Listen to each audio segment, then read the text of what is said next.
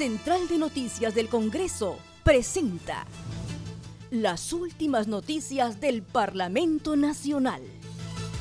Una producción de la Oficina de Comunicaciones.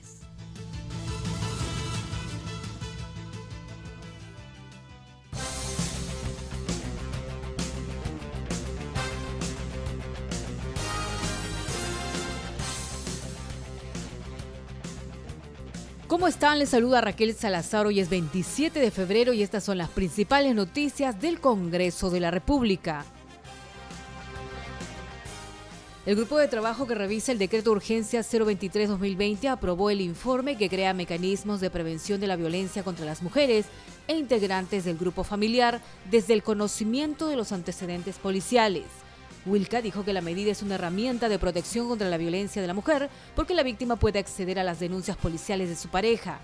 La legisladora se mostró preocupada porque la norma consigna que si la información trasciende a la víctima a un tercero, puede ser denunciada. Sí, se ha aprobado tal cual, solamente hay algunas recomendaciones que nos preocupan en realidad de la redacción del decreto. Este decreto trata, es una medida nueva que ha anunciado el Ministerio de la Mujer eh, en relación a que una víctima, no una víctima, cualquier mujer puede acceder a las denuncias policiales de una persona que es su pareja.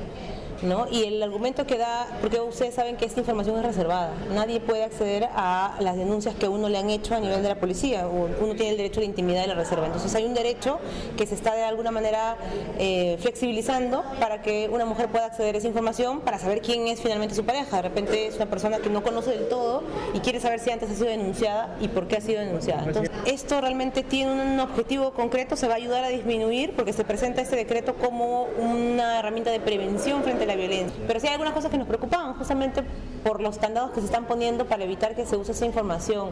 Algo que nos preocupaba y lo hemos puesto en el informe es que se está señalando en el decreto de urgencia que si esa información trasciende a la víctima, es decir, que a mí me da la información sobre los antecedentes policiales de mi pareja o futura pareja, si esa información llega a un tercero, que no soy yo, este, yo puedo ser denunciada civil o penalmente. Y eso nos parece que la verdad eh, le quita pues el sentido a, esa norma, porque yo quiero usar esa información de repente para protegerme. He descubierto que mi pareja es un agresor y se lo cuento a mi familia, a mi hermana, a mi mamá, a alguien que pueda darme un consejo. Si esa información, como digo, según el decreto de urgencia, llega a un tercero, a mí me pueden denunciar civil y penalmente. Entonces, ¿cuál es el mecanismo de protección que me... En otras noticias, el grupo de trabajo que establece medidas en materia de los recursos humanos del sector público aprobó el informe de evaluación del decreto de urgencia 016-2020. Su coordinadora Indira Wilke indicó que el fin del decreto de urgencia es modificar normas y sentencias judiciales que protegen el derecho del trabajo. Sí, porque tiene varios aspectos que nos parecen que son inconstitucionales. Ese decreto tenía como finalidad ordenar eh, los recursos humanos en el ámbito del sector público pero lo que se ha hecho en realidad es modificar normas y también aspectos que estaban ya en sentencias judiciales que protegen en realidad el derecho al trabajo, porque se estaba facilitando otra vez el despido, ¿no es cierto? Se estaba facilitando la posibilidad de despedir de manera este, arbitraria.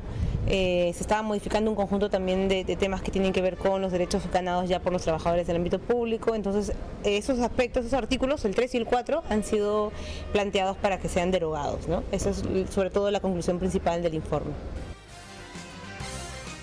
Mañana el Pleno del Jurado Nacional de Elecciones entregará a las 10 de la mañana las credenciales a los parlamentarios que resultaron elegidos en el proceso de elecciones congresales extraordinarias 2020 del pasado 26 de enero.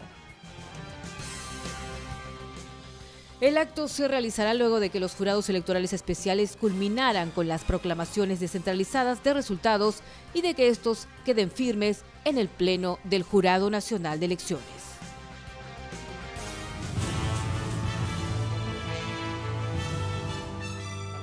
Central de Noticias del Congreso presentó las últimas noticias del Parlamento Nacional. Una producción de la Oficina de Comunicaciones. Los invitamos a visitar nuestras redes sociales y sitio web www.congreso.gov.pe